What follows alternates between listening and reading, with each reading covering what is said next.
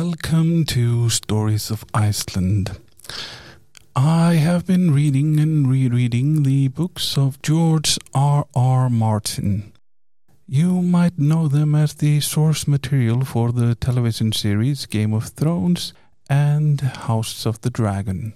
The books are called A Song of Ice and Fire. I keep finding layers of mysteries and hints in the text which I assume most people will never catch the first time they read the books. I don't know if all this makes this a literary masterpiece or a soap opera with dragons and proper foreshadowing. If you want to help me focus more of my energy towards this podcast, please support me on patreon.com. That is patreon.com slash stories of Iceland. I'd like to thank all of my supporters, uh, especially Troy Williams, a friend of the podcast. Join them at patreon.com slash stories of Iceland. There is extra material there. But this is Stories of Iceland, and this is episode 47 The Dragon's Bane.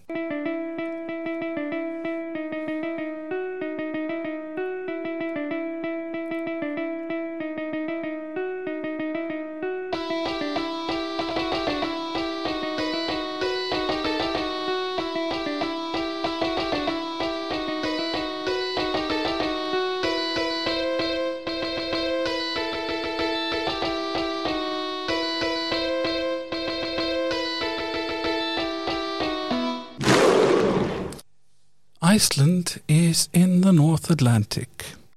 Its capital city is Reykjavik. Our hero truly has at least a thousand faces. From poems, sagas, and ballads to pseudo history, opera, film, and heavy metal music.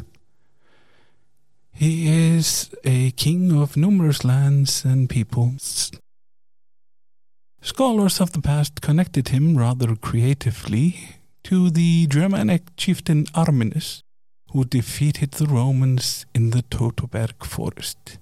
Quintilius Varus, where are my eagles? These are all good stories, but for Icelanders, he is the dragon slayer. There are still people today who say that the idea of the dragon is imprinted on humanity and can be found all over the world. This can only be done by using an extremely broad definition of the term, a definition so broad that the word dragon loses all meaning. The hero who slays a monster might be as close to a universal human tale as we can hope for. This story might not be imprinted on us from birth, or a part of the collective unconscious, but it obviously appeals to many, maybe most, if not all of us. Our hero is actually at the root of some theories of the universality of dragons and the idea that myths, legends, and folktales in all cultures must follow the same hero's journey. This hero's foe is explicitly called a dragon, though the text refers to him more frequently as a worm. Though our hero has been appropriated by some of the worst people in history, it is important to remember that he does not belong to them. Some elements of the story will likely seem familiar. It has become a part of popular culture in large due to the influence of Tolkien, who knew it better than most. Even those writers who've never heard of this hero often unknowingly reference the story. He is often called Siegfried, and in the Faroe Islands they sing of Sjurdur, and you might even know him as Sigurd. In Iceland we call him Sigurdur Fáfnisbani. Even in the canon of Old Norse literature, there is no definite story of Sigurdur, his deeds, and life. We cannot fit the tales and poems together like puzzle pieces. For simplicity's sake, I will retell the story of Sigurdur as it is presented in Völsunga Saga, the saga of the Völsungs.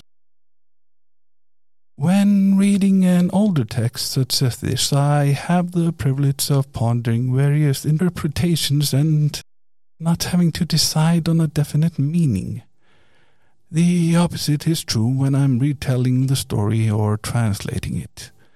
I could go into an explanation of every ambiguous point of the tale, saying that this could mean this or that, but such tangents interrupt the flow of the story, so instead I will give my version of the tale, which is by no means a definite one and forms only a small part of a larger tale.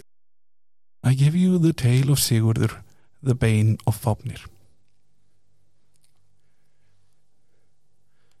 Sigurdur came from a line of heroes. His grandfather Völsungur's birth was brought about by an intervention from the All-Father Odin. Many years later, a one-eyed stranger arrived in the hall of Völsungur, who was by then a king with children of his own. This man walked towards a large apple tree that grew within the hall and thrust the sword into its trunk. The stranger announced that whoever would remove the sword would prove by his actions that there was never a better sword than this. Many men tried to loosen the sword, but none managed it until Sigmundur, son of Völsungur, pulled it out. After this, his life was marked by treachery, tragedy, and vengeance. When Sigmundur had grown old, he sought to marry Hjördis, a daughter of a certain king. In this he contended with another, King Lingvi. Hjördis chose Sigmundur, but their life together was short. King Lingvi felt slighted, and with the help of his brothers, he gathered an army to take his vengeance.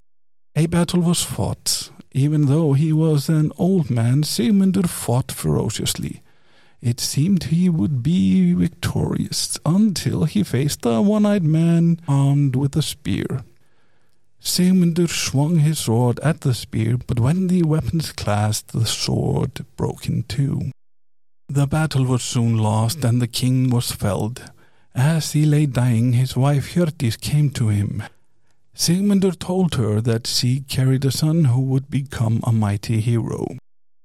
He also told her to give their son a sword forged from the broken pieces of his own and call it Gramur. Hjördis fled from King Lingvi and did indeed give birth to a son whom she named Sigurdur. Sigurdur was raised in the court of a friendly king. When the boy grew old enough, he was taught runes, languages, chess, and various truths by a man called Regin. When the boy neared manhood, his tutor Regin encouraged Sigurdur to ask the king for a horse of his own. The king allowed his ward to select any horse he wanted. As they went off to choose a horse, they met a long bearded old man and, and asked his advice. He told them to drive the horses into a river. This they did. All of the horses, bar one, swam straight back up to the river bank. Sigurdur chose the one who separated himself, a large beast but beautiful to look at, grey of hue.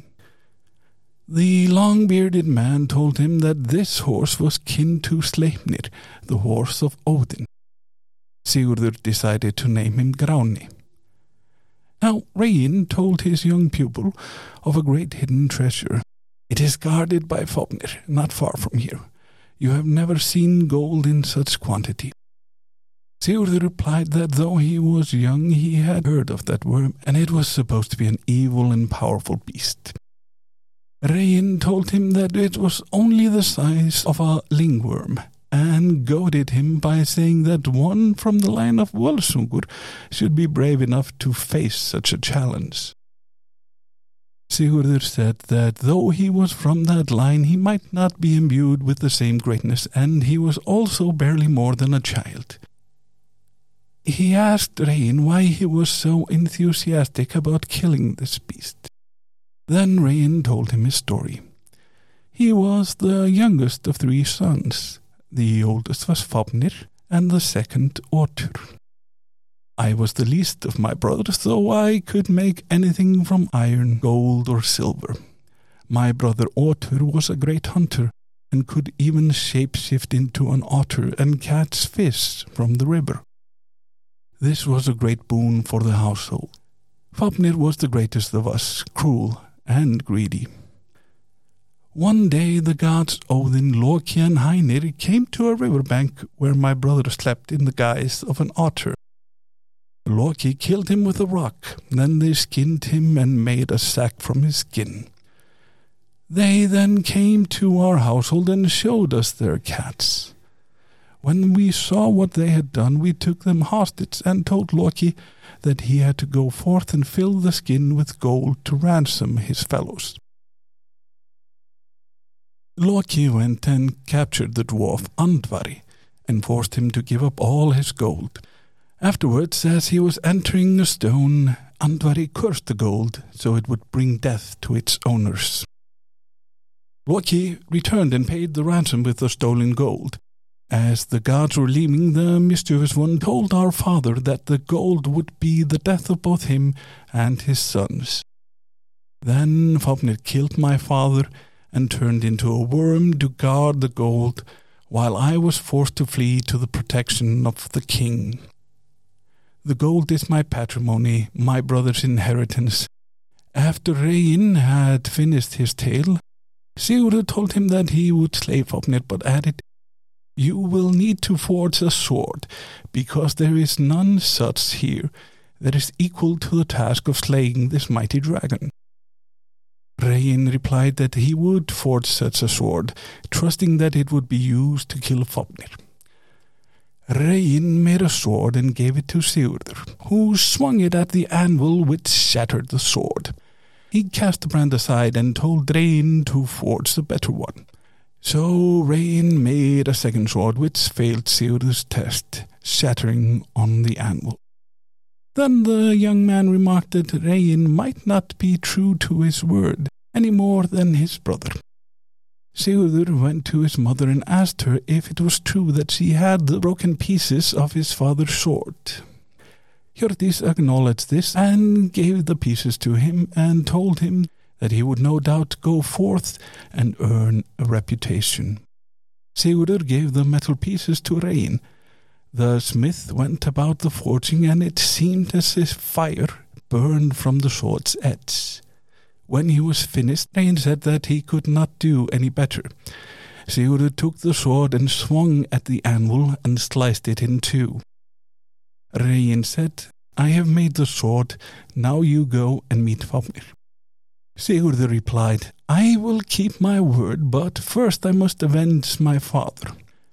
The young man gathered the mighty army and went forth to the lands of King Lingvi.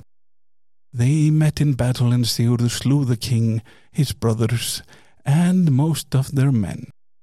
Soon after Sigurd returned home, he was visited by Regin, who urged him to fulfill his promise.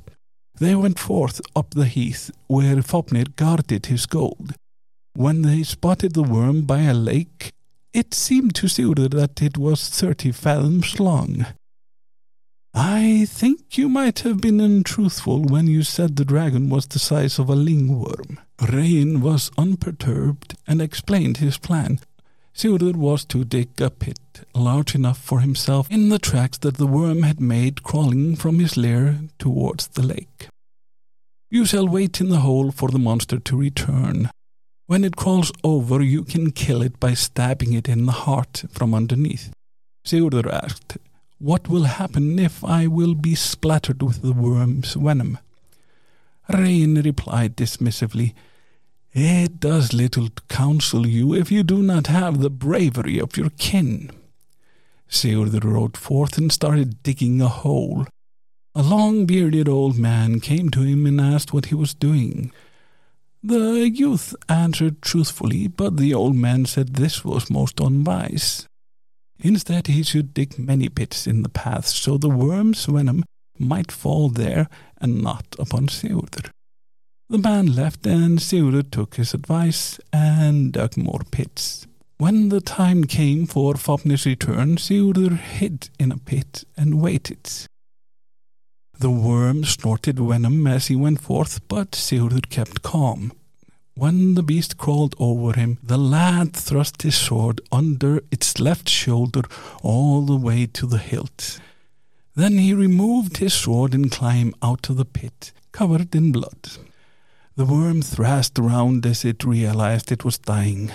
When Fafnir spotted Sigurður, the worm asked the young man who he was, who his father was, and how he could be so brave as to attack him. The young man replied, My family is unknown to all. My name is Noble Beast, and I have neither father nor mother, and I have always traveled alone. Fafnir answered, If you have neither mother nor father, then what wonder brought you forth into the world? Do not lie to me on my death day. Tell me your name. He replied, My name is Sigurður, and my father's was Sigmundur. Fafnir asked, Who goaded you into this task? Or why did you let yourself be goaded? Didn't you know how fearsome I was? Sigurður replied, It was my hard mind that encouraged me in this task, but it was aided by a strong arm and a sharp sword. You know well that there are few powerful old men who are weaklings as youths. Fafnir said, Though I know my words will anger you, I shall tell you that this gold of mine will bring you death, as it brought my death to me.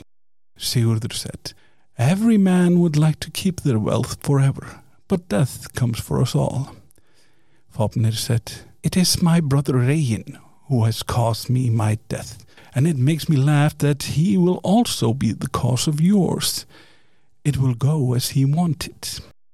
I bore a helm of terror over all people as I lay on my brother's inheritance.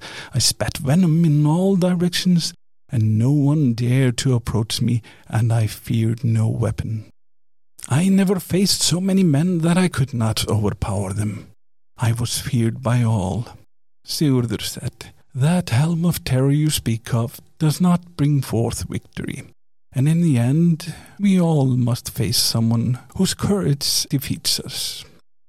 Fafnir said, My counsel is that you mount that horse and ride as fast as you can. It is often the way that the one who has been struck dead is the one to take vengeance. Sigurður said, I will not heed your counsel. I will ride to your lair and take with me the gold that belonged to your kin. Fafnir said, Then ride. You will find gold enough to last you your days, but it will also be the cause of your death. Sigurður said, I would ride home, leaving the treasure behind, if I thought by doing so I would gain immortality. But every great man desires wealth that will last him his days. Lie here in your death throes, Fafnir, and may hell take you. Thus perished Fafnir. After this, Regin came and said, Hail, my lord! Such a victory you have won by slaying Fafnir, whom no one else dared to face. It is a feat that will be remembered while the world still stands. Then Regin stood and looked at the scene for a long while, and then with great feeling said, You may have killed my brother, but I myself cannot be said to be innocent of this deed. As Sigurður wiped the blood off his sword on the grass, he said, You were far away, hiding yourself so that you could see neither heaven nor earth. Regin said, This worm would have lasted long in its lair if you did not carry the sword I made with my own hands. Sigurður said, When it comes to killing, a good heart is better than a sharp sword.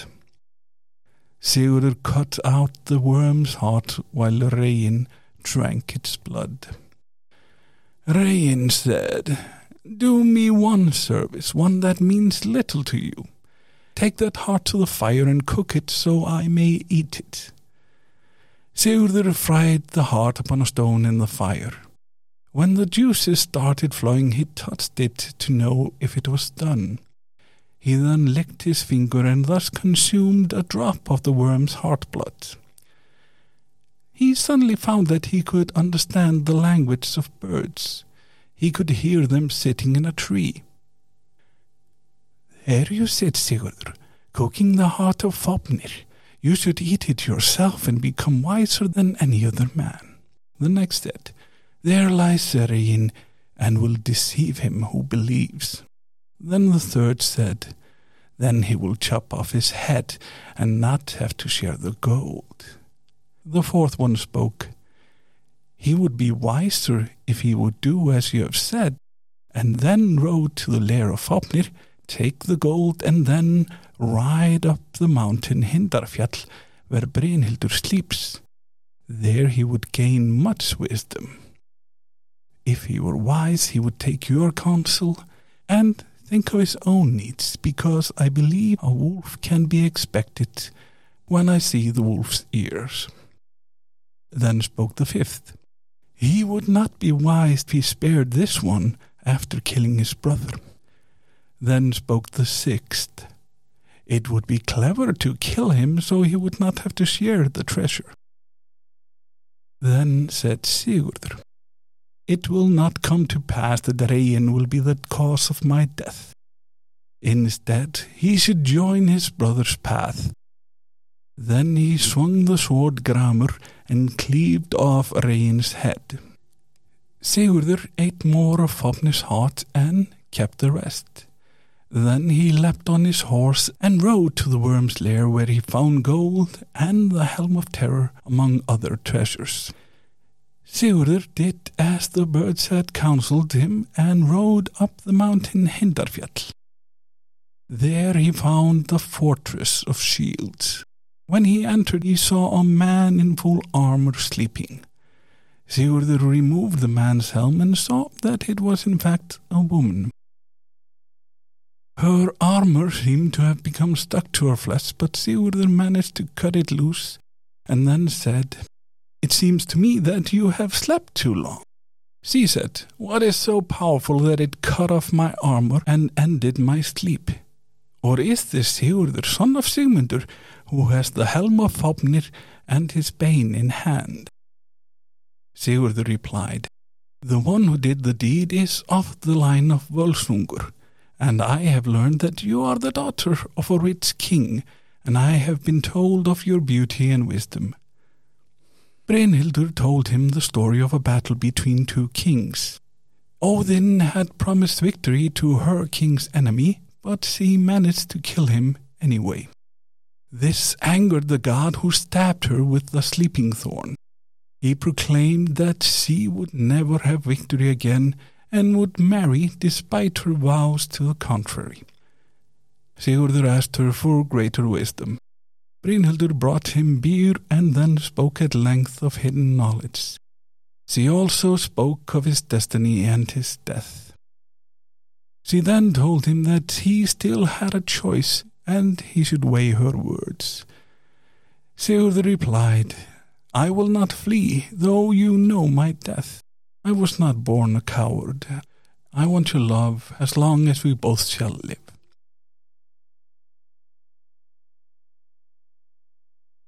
At what point does a story end?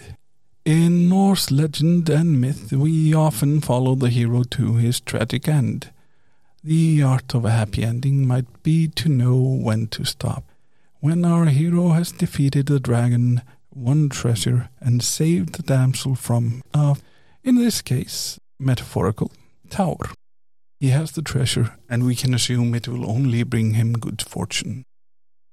That is it for today. Thanks to Vita von Helstare, Emily Cooper, Emily Harper, Evan Williams, Jon Helgason, and all my other supporters. And as always, special thanks to Troy Williams, a friend of the podcast. I am Oleg Nesti Soliarsson, and this has been Stories of Iceland, episode 47 The Dragon's Bane.